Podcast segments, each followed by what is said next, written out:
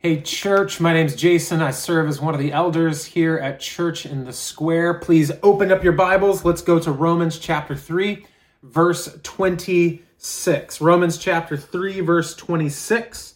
That will be the verse that we look at. We're concluding today, really a vital paragraph um, in Paul's letter near the end of chapter 3, where he has covered uh, a whole host of many different aspects of the work of Christ through the cross, that He is our justification, our righteousness, our propitiation, and our mercy, our grace. And so He has covered so many different things here. And so today we'll look at the last uh, verse, Romans 3, verse 26, in this particular portion of scriptural vital, vital transition from really the first movement of the letter into this crescendo of the gospel. Romans 3, verse 26 reads this way. Let me read it for us and then pray, and then we will get to work. It was to show his righteousness at the present time, so that he might be just and the justifier of the one who has faith in Jesus. These are the very words of God. We say, Thanks be to God. Let's pray.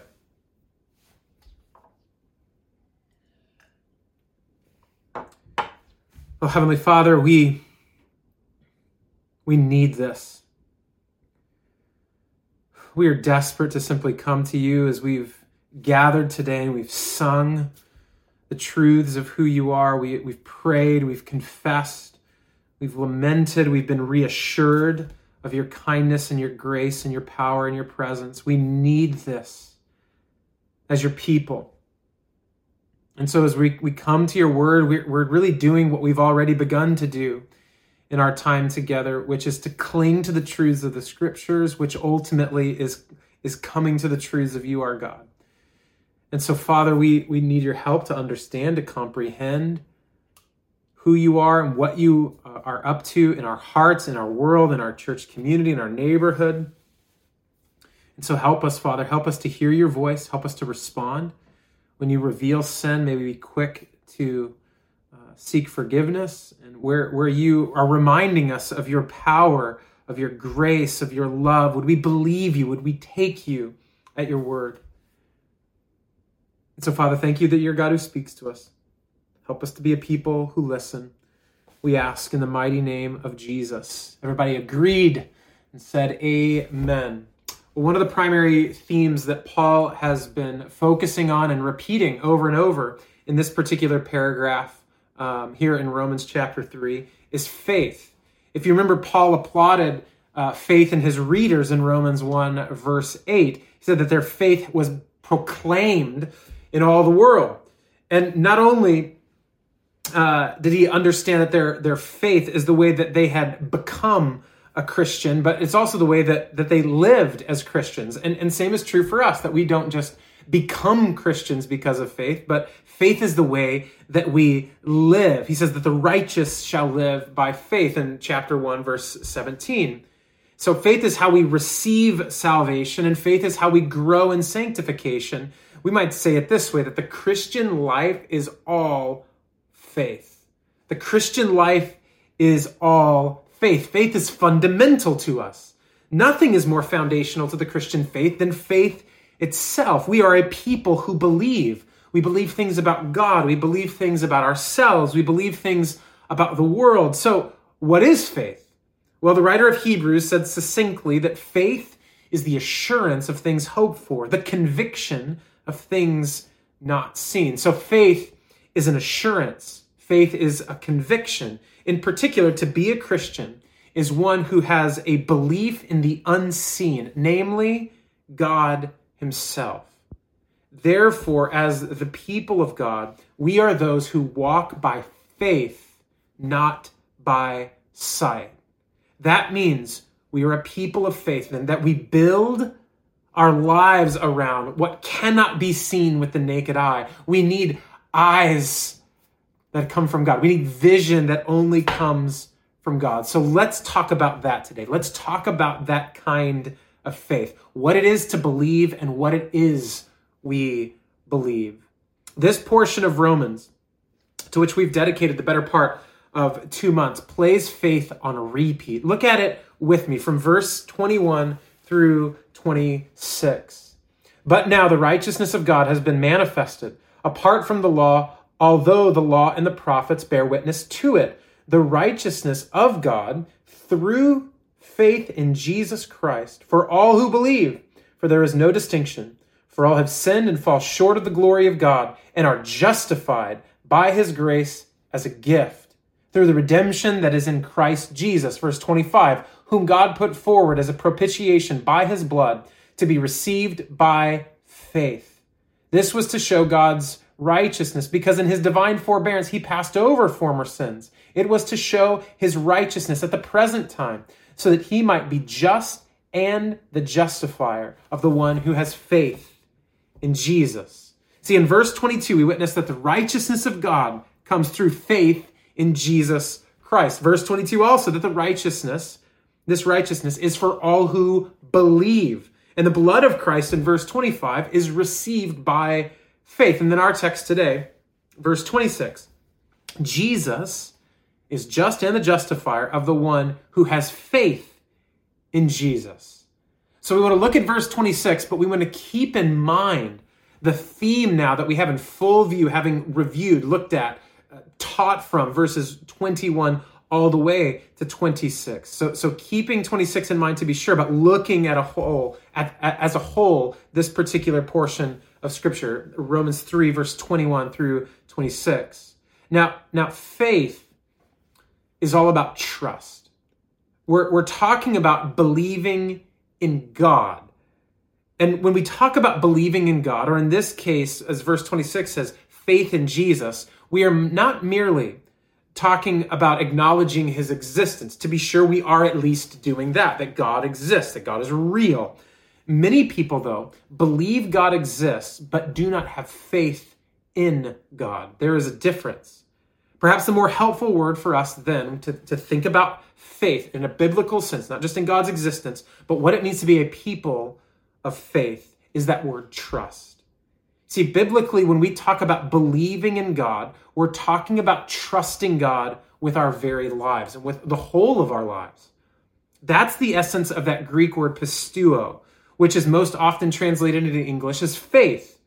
That's true of this particular passage, this verse 26, and many places in verses 21 through 26. See, in the ESV, the English Standard Version, which we preach from, which many of you likely have, in the ESV translation, Romans 23 26 translates this, this uh, phrase in the Greek, ton ek pisteuos Jesu, is translated the one who has faith in Jesus.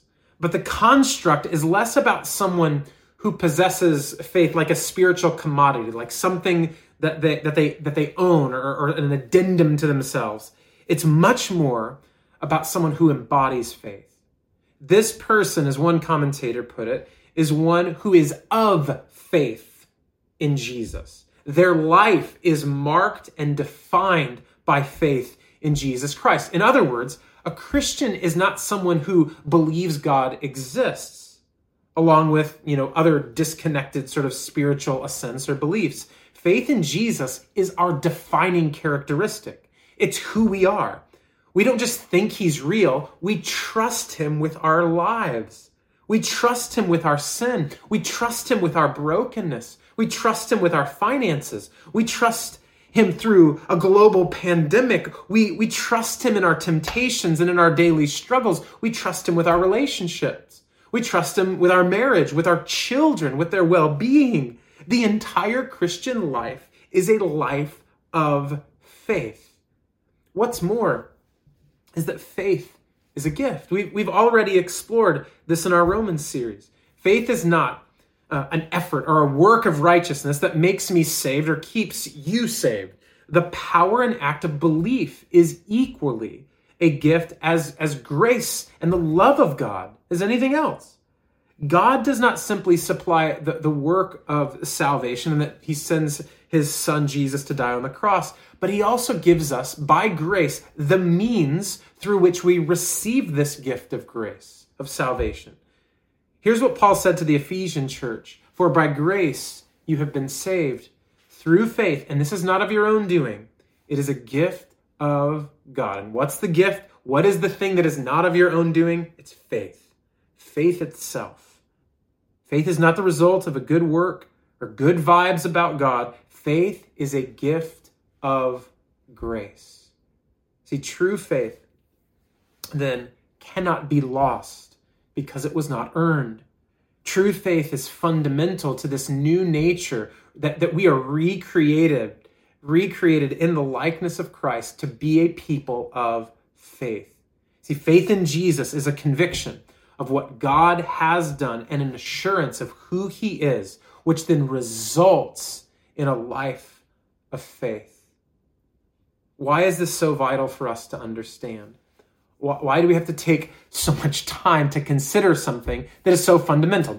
Shouldn't we all just get it? Well, perhaps. But the reason I think it's so vital and the reason that we need to continually consider what it is to truly be a people of faith is because I think daily that the evil one would have us believe that our assurance is unsure. He would daily have us doubt our convictions. Ultimately, he would have us believe our faith is contingent upon our circumstances. And I think we believe him regularly, don't we? That our faith moves and wanes and sort of uh, responds to what we are going through. Sometimes we say we have strong faith. Sometimes it's a little. Sometimes we're hot. Sometimes we're cold. I think perhaps through this pandemic, we have had m- more faith in what Satan himself has taught us about our faith and what God tells us. We can be tempted in the middle of such a season to believe the words of the father of lies and not the father of lights. How can I say that? Well, I think it's because of this that I think we often confuse our feelings with our faith. We often confuse our feelings with our faith. And I want to take a good amount of time to help us understand how that misconception takes root and how, by God's grace, He does a work to root that out of us. In the mid 1960s, Dr. Martyn Lloyd-Jones preached a series of sermons which he called spiritual uh, depression. He opened those messages from Westminster Chapel in London, surmising that spiritual depression is a condition which has afflicted God's people right from the very beginning. In other words, it's not new. It focused on the church's lack of what he called true joy. But I think uh, it's an idea that deserves our attention now, perhaps more than ever, because of the weight now our particular culture and our cultural moment places upon emotions and feelings. As Lloyd Jones surveyed the scriptures, especially the Psalms, he noticed this condition present even in the biblical writers. Psalm 42:11 I think summarizes Lloyd Jones' discovery really well. When the psalmist asks, "Why are you cast down, O my soul? And why are you in turmoil within me? Hope in God, for I shall again praise him, my salvation and my God." In turmoil, in distress, in, in depression. In, in other words, when his emotions are at an all time low. The psalmist is stepping outside of his experience and calling out to his soul to hope in God, to believe, to have faith, to trust the Lord. In other words, the psalmist is saying, submit to your faith, to your faith in God, not your feelings. Submit to your faith, not your feelings. Church in the Square, I wonder if somewhere in COVID, in this pandemic from 2020 on into 2021, if you've felt turmoil, if you felt distress, if you felt depression, if you felt your feelings in a way that you have never felt them before. I know I have. To be sure, before children, I thought I was a patient man. children have revealed that I have a very short temper, and COVID has exposed my ego and my pride and how that results in anger with my children all too regularly. This week, even, I had to ask for their forgiveness. Submitting to my feelings, giving into those things and not trusting, and speaking to my soul like the psalmist. And this is what we need today. Oh God, help us. We need to speak back to our souls that are tempted to submit and give in and just allow our feelings to be our guide. We need to hear it, to hope in God Believe in the Lord. Have faith in the Lord. Trust, church, my sisters, my brothers, trust the Lord. That's hard. That's really hard, isn't it?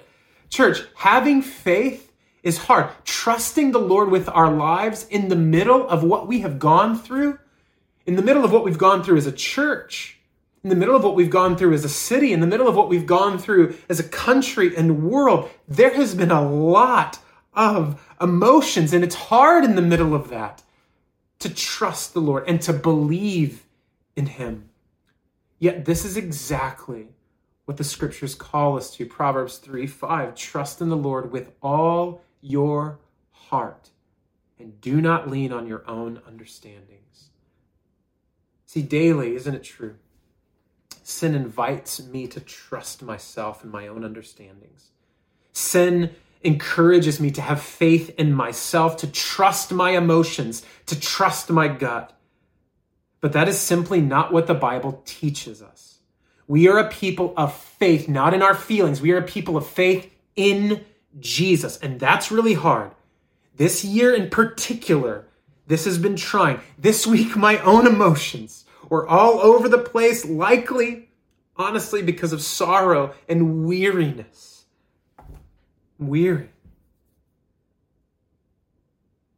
And it was challenging to disallow those feelings to dictate the way that I treated others, thought about myself, and lived my life. I, I, I, am, I know that that weight that I'm sensing, I'm not alone in that. I know you're carrying heavy burdens.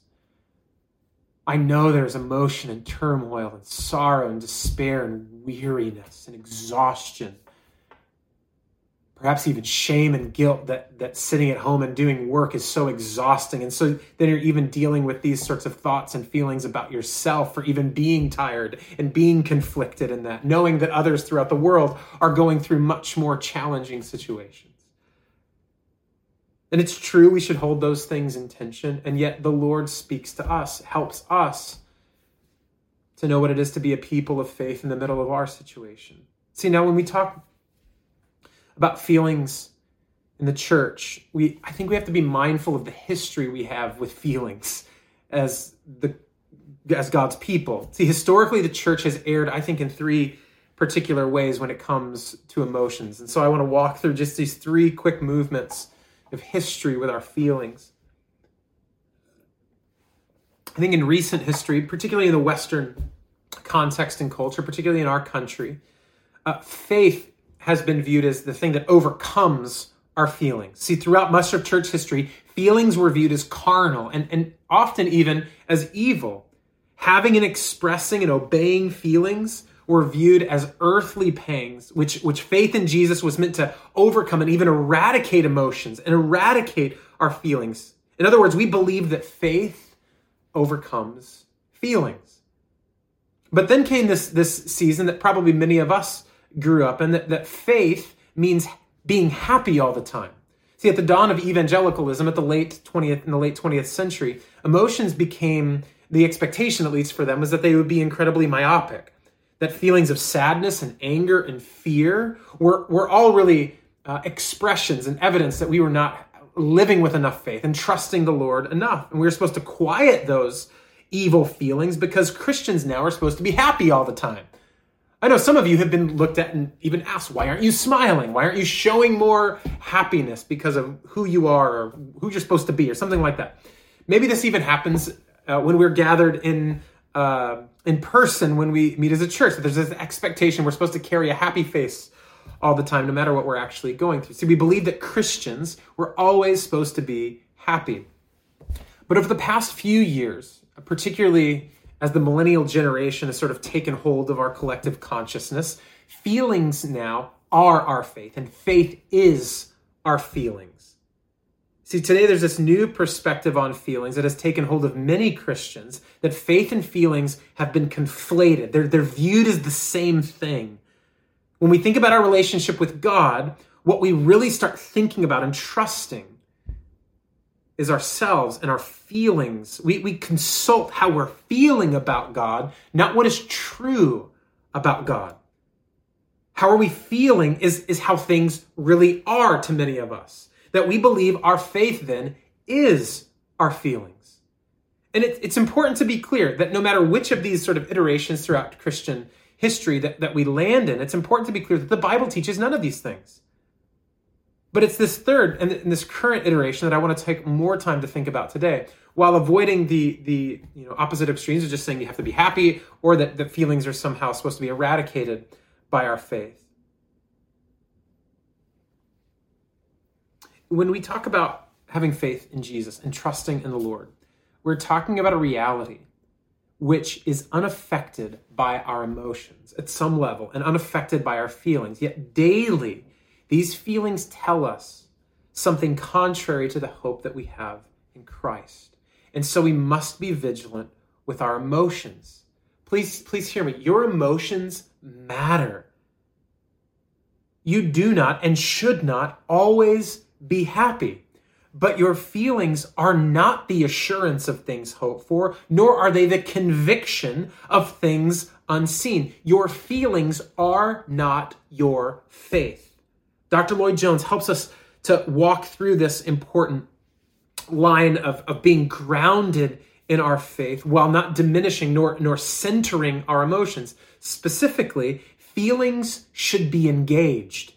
He says feelings are meant to be engaged. And when the gospel comes to us, it does involve the whole man or the whole person. It moves his mind, his heart, in his will. There, therefore, we, we should understand these emotions, not reject them with some sort of wishful thinking and uh, faith, nor should we reject them with just ha- acting like we're happy.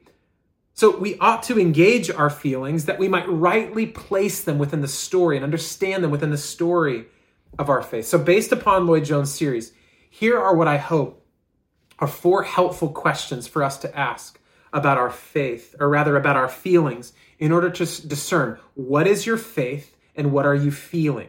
What is your faith and what are you feeling?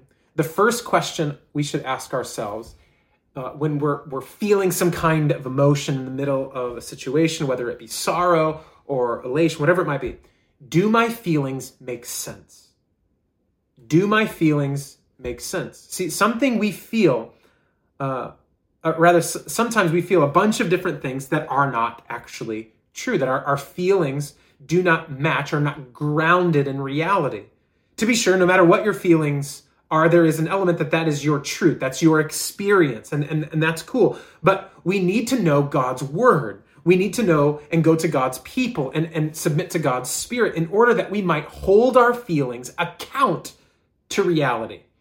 In, in other words, our, our emotions don't tell us the truth about everything. We go to our emotions to help us to discern what is actually true. That means that we should be in the habit of bringing our emotions to the Lord, to our church family, bringing them to our groups, bringing them to our spouses, even to our children, so that we might know the difference between the truth and a lie. That's the essence of 1 John 4 1. He says, Beloved, do not believe every spirit, but test the spirits to see whether they are from God, for many false prophets have gone out into the world.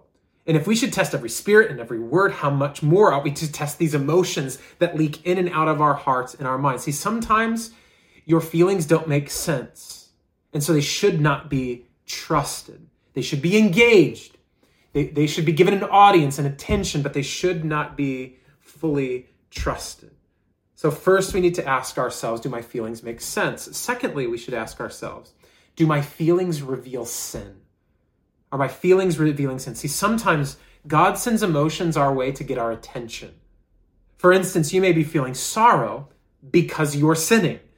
So, if we just try to get, get sorrow away and think happy thoughts, we'd be avoiding the fact that we are lamenting over brokenness, perhaps in our world, or sin in our own hearts.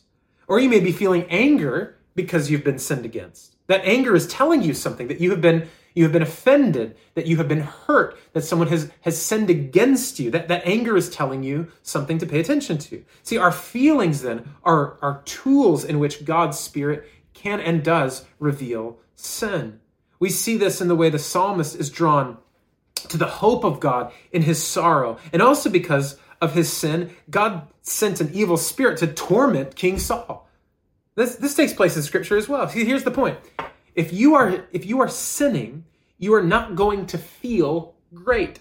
You're not going to have warm and fuzzy feelings. This is part of the consequence of sin. It brings death. And sometimes that death shows up in in these kinds of low emotions and these this sorrow and this anger. And therefore that that's telling us something. But that feeling is not an indication that your faith is not real. Rather, it's an indication that you need to repent. See, sometimes your feelings reveal sin, and so you should repent. Sometimes your feelings reveal the sins of others, and we should seek reconciliation and justice. Thirdly, not only do we ask, do my emotions make sense, but are my emotions revealing or feelings revealing sin? Thirdly, are my feelings too important right now? Are my feelings too important right now? I think there are a couple of ways to discern if this is the case. When, when our feelings have the final say, they have become too important when they, when they are the defining logic, when they are the defining principle, because I feel a particular way, they have become too important. When when our emotions dictate the way, the ways rather that we interact with others, and that we demand that they interact with us through these kinds of emotions, they are too important.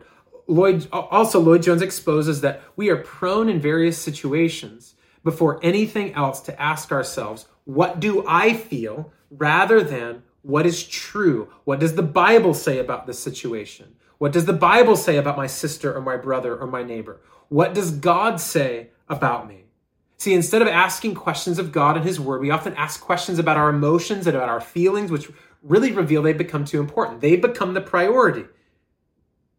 See, instead of going to God and His Word and His people, we go to our feelings. And this is a mistake. Feelings are too important when they have the final say, when they dictate all of our relationships, and when they are the first place we go in any given situation. Lastly, we should ask not only do my feelings make sense, do my feelings reveal sin, and are my feelings too important right now? Fourth, we should ask, where is my real joy? Where is my real joy? Again, Lloyd Jones explains there is all the difference in the world bet- between rejoicing and feeling happy. Rejoicing and feeling happy. Happiness is something within ourselves. Rejoicing is something that we have in the Lord. So, to be sure, we want to be careful to not split hairs here too much. But ultimately, there is an emotion of happiness, which just has to do with what's going on in me.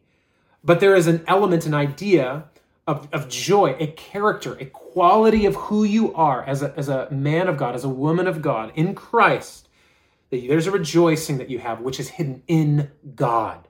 It's protected in God. Philippians 4 3, rejoice in the Lord always. Again, I will say, rejoice. See, while emotions are not central, there is a central reality to the feeling and our feelings in Christ, and it is joy. Joy is the clear biblical overlap, if you will, between our faith and our feelings. Sometimes, though, our joy feels like sorrow, and, an angst related to brokenness. Sometimes joy feels like anger, a response to injustice. Sometimes our joy feels like happiness, a response to intimacy with the God of the universe or his creation or the gifts that he has given us.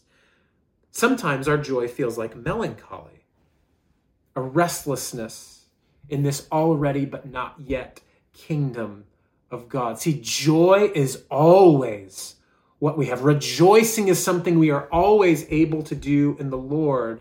To be sure, it may look different and be expressed differently in the life of a follower of Jesus. But, but I hope what we're seeing is that through God and God's people and God's Spirit, we test our feelings that's how we live with faith in Christ. Our feelings should always be engaged. They matter. Your feelings matter. But God's truth should always prevail upon our feelings, not the other way around. God's truth, hear this, should always prevail over our feelings and not the other way around. That's how we make sure that Jesus is our center and not ourselves. To be sure, sometimes we need help we need help even outside of the immediate church family, and that's okay.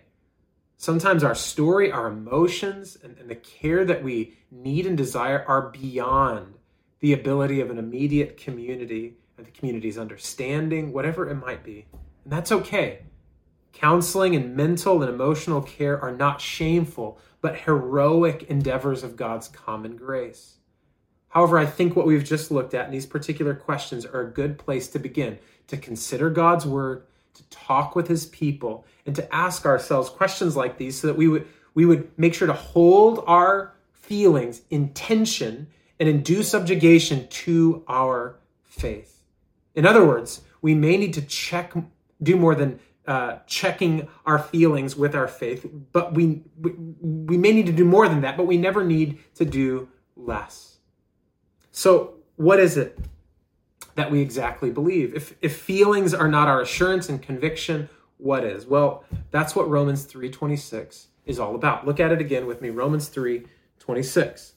It was to show his righteousness at the present time so that we might be just, he might be just and the justifier of the one who has faith in Jesus. Remember, we are not just a people who have faith as some sort of commodity that we possess. We, we are a people characterized, defined by faith, of faith in Jesus. Specifically, we have faith in something about his character here in verse 26. We, we have faith that he is just and that he is our justifier, that, that then God himself is just and the justifier. So no matter what you are feeling, that's true. No matter what your emotions, that's true. God is just and God is justifier. That is ultimate reality, regardless of how we feel about it. Are you tracking with me, church? This is good for us. And when we have big emotions, we always need to be reunited with what is real, with what is true, with what is enduring, with what is reality. And Paul tells us that is that, that reality, what is true, is that God is just and God is justifier. What, what's that mean? Well, I think each idea, each of these two ideas that he lays out carries two meanings each a specific act of God in Christ and a core aspect of God's nature. So, so an act and an aspect of God's nature. First, God is just. What, what's, what's this mean? Well, the specific act which Paul bases this idea upon has already been covered in verses 21 through 26 that God is just in that he put forward or presented Christ as a propitiation by his blood to be received by faith. So on the cross, God demonstrates his justice. He does not overlook sin and evil this act and that truth then expose a deeper aspect of God's nature. That on the cross, God was acting within his character. He wasn't doing this one off sort of idea, and this nice thing where he, you know, combats evil. This is who he is. This is his, his nature. See, God is a God of justice. The justice of God is his unwillingness always and eternally to leave sin and evil unpunished and unresolved. So God is just in that he deals with sin and delivers a righteous verdict and consequence, namely death. So, so God does not just do a just thing or a work of justice on the cross. That work of justice reveals his character. This is what Paul is saying reality is. This is what's true. Secondly, he's saying that God is justifier. Through this same act on the cross of what, what Jesus does, that Jesus died for guilty sinners, and they are proclaimed as righteous and made righteous. Because of what Jesus has done, then you and I, by grace through faith, are proclaimed and made righteous. That's the specific act of justification. That through Christ, God makes his people righteous. Paul explained guilty sinners in verse 24 can be justified by his grace as a gift through the redemption that is in Christ Jesus.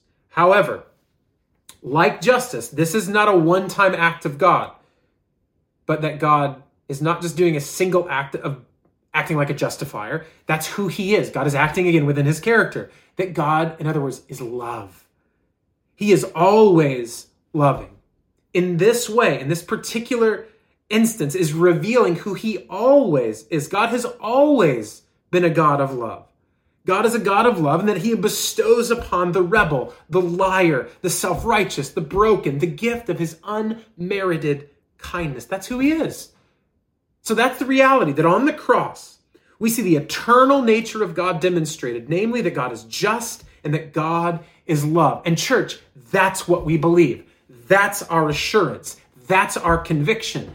That is our faith. God is the one in whom we believe. God is our assurance.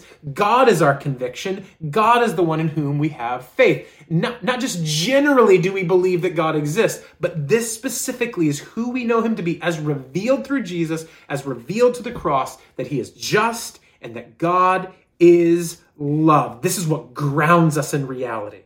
See, when we are mixed up in our feelings, we need them to look to God. God is our center, not our emotions. God is our master, not our feelings. God is our reality, not whatever experience is going on in our heads and in our hearts and our bodies. He is our reality. God's justice is our hope, not our happiness. God's love is our source of meaning, not our fulfilled desires. God is the one whom we cling to. He is our reality. He is the way. He is the truth. He is the life. See, discerning the difference between our faith and feelings is so critical because sin is a vicious cycle. See, usually some emotion has led us to sin against God and against one another. And then to help us out of sin, we look again to our feelings, failing to consult what is true and who it is in whom we have faith. And that's devastating. That's where the cycle comes in. My emotions lead me to sin, and then I trust my emotions to get me out of sin. And I think it's these two particular truths that God is just and that God is love, which guide us back to genuine faith when our feelings may have misguided us. Let's consider what happens when we sin. How we, we go to our feelings and how we ought to embrace faith, particularly looking at these two ideas. Think about it. If, if your first response to the commission or conviction of sin is all good, God loves me, it's fine, I don't need to worry about it, He's going to love me, He's going to receive me back. That's a response actually based on feelings.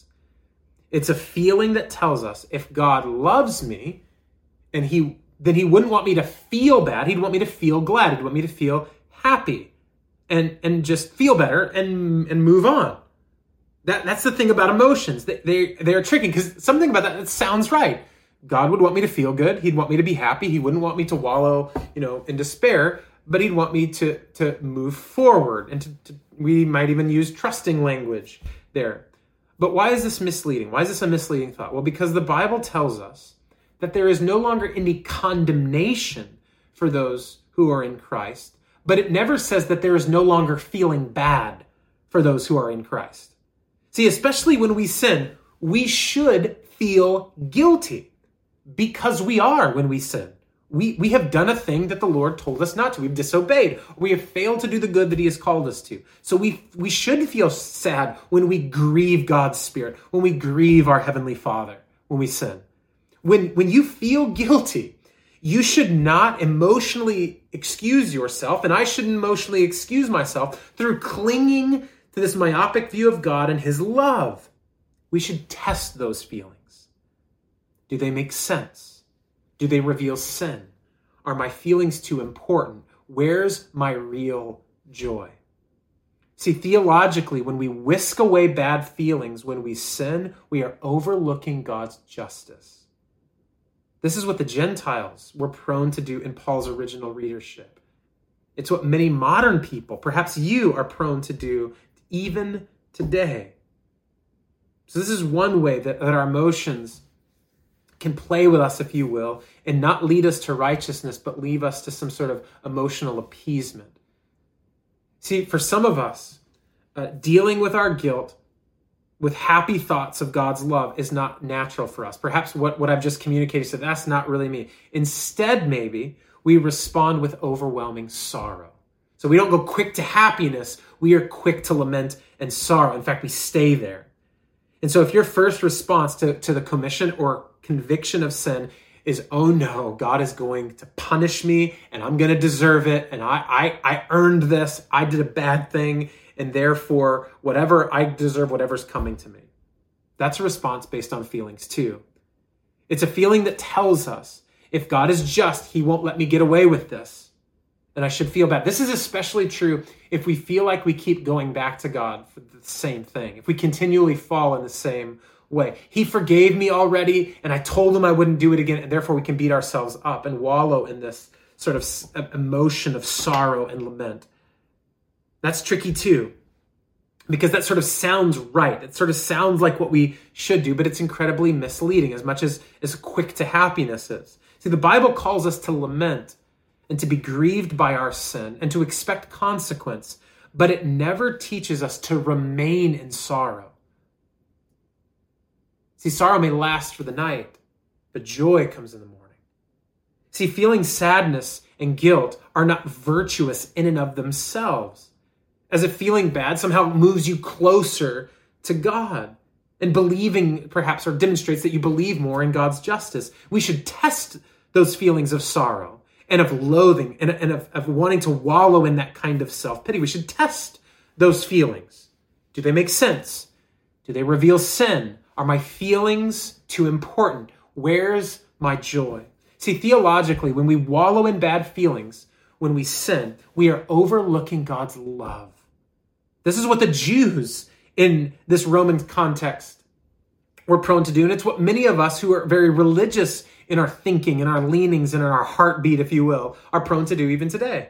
See, so whether we run to happiness in our sin or we remain in sorrow, we are placing our feelings, not our faith, at the center of our existence.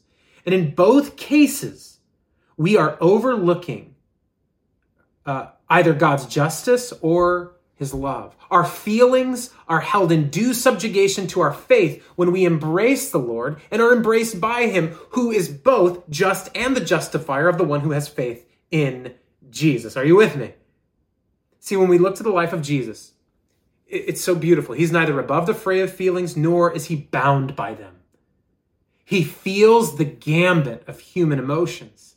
He is sad when his friend Lazarus dies. He is angry when merchants are making money unjustly in the temple. He is happy when he announces his public ministry as Messiah. See, in every case, Jesus' feelings were in touch with reality, they were appropriate to the moment. He felt his feelings, hear this, church, but he wasn't bound by them. He felt his feelings, but he was not bound by them. See, when Jesus approached the cross, he was emotionally conflicted. Even then, he was emotionally conflicted.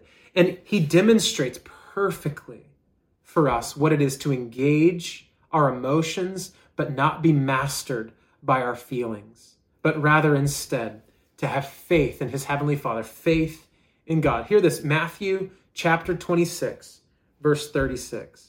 In fact, let's just turn there. Turn to the left. The Gospel of Matthew. So, past Acts past John, Luke, Mark, into Matthew chapter 26, verse 36 through 44. This is Jesus and his prayer in Gethsemane.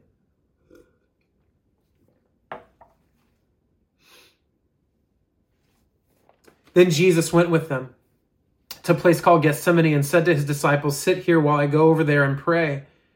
And taking with him Peter and the two sons of Zebedee, he began to be sorrowful and troubled.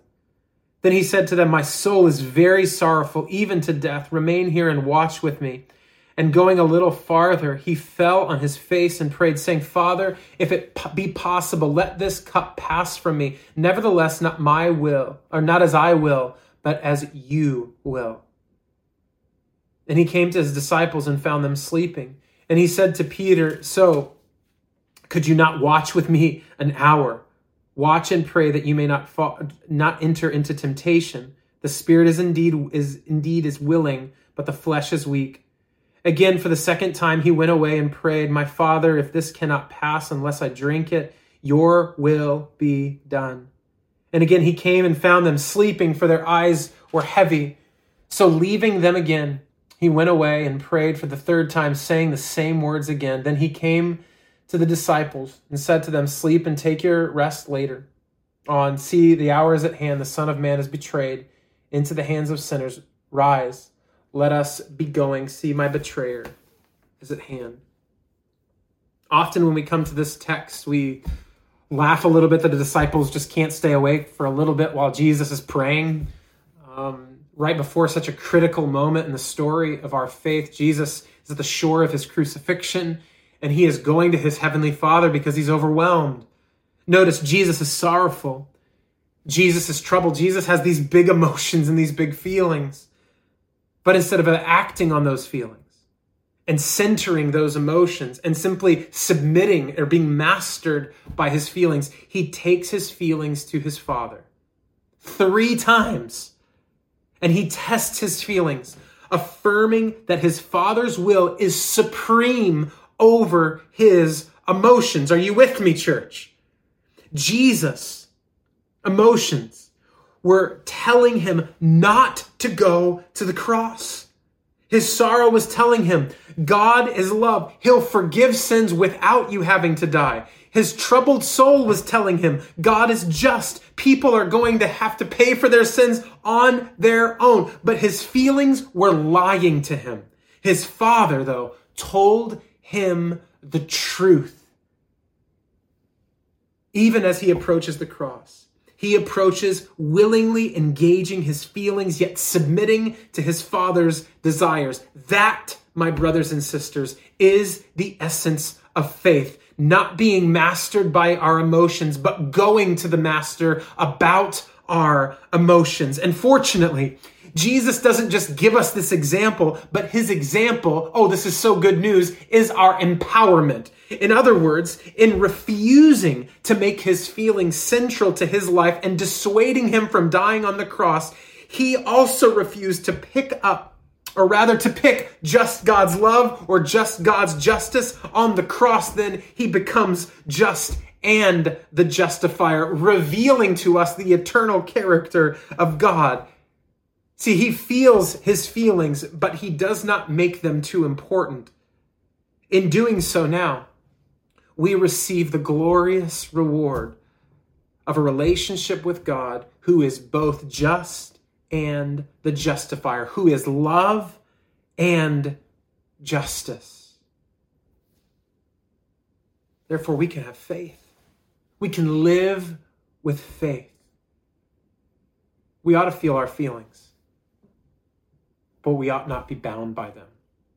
And instead, we are a people bound to Christ and those who have faith in Jesus.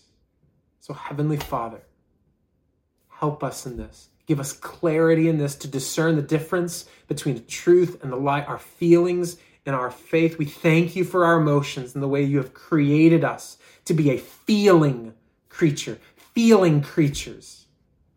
But help us, Father, to not trust them, but to trust you.